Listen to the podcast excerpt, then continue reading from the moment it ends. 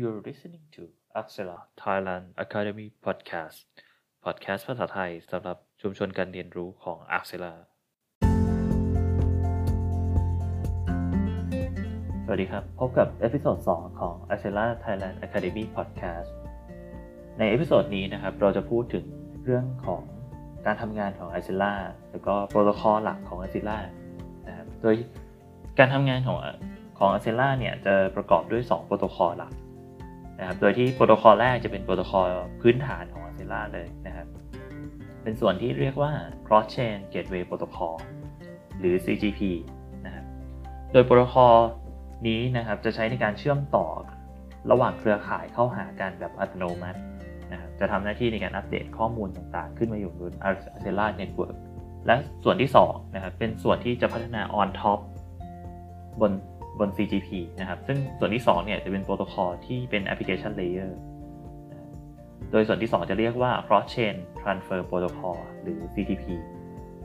คือโปรโตคอลที่จะช่วยให้ DApp ที่อยู่ในแต่ละเครือข่ายเนี่ยสามารถสื่อสารส่งคำสั่ง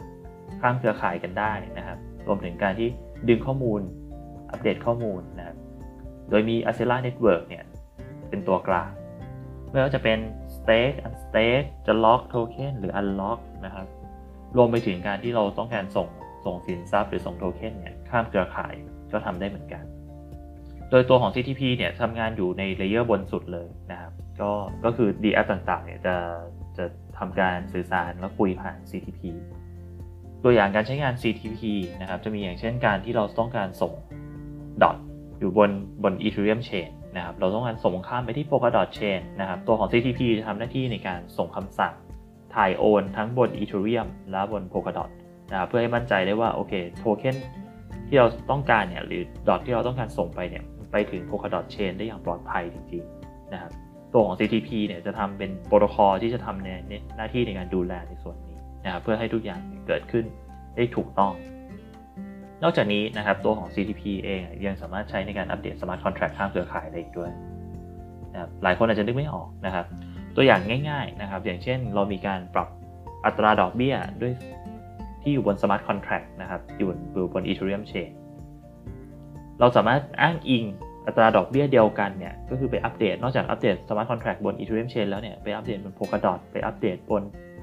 Polygon Chain นะครับเราสามารถไปใช้อ้างอิง ใช้อ้างอิงอัตราดอกเบี้ยจาก Ethereum Chain เป็นหลักเลยก็เป็นไปได้นะครับซึ่งสิ่งเหล่านี้ของ CTP เนี่ยจะช่วยเพิ่ม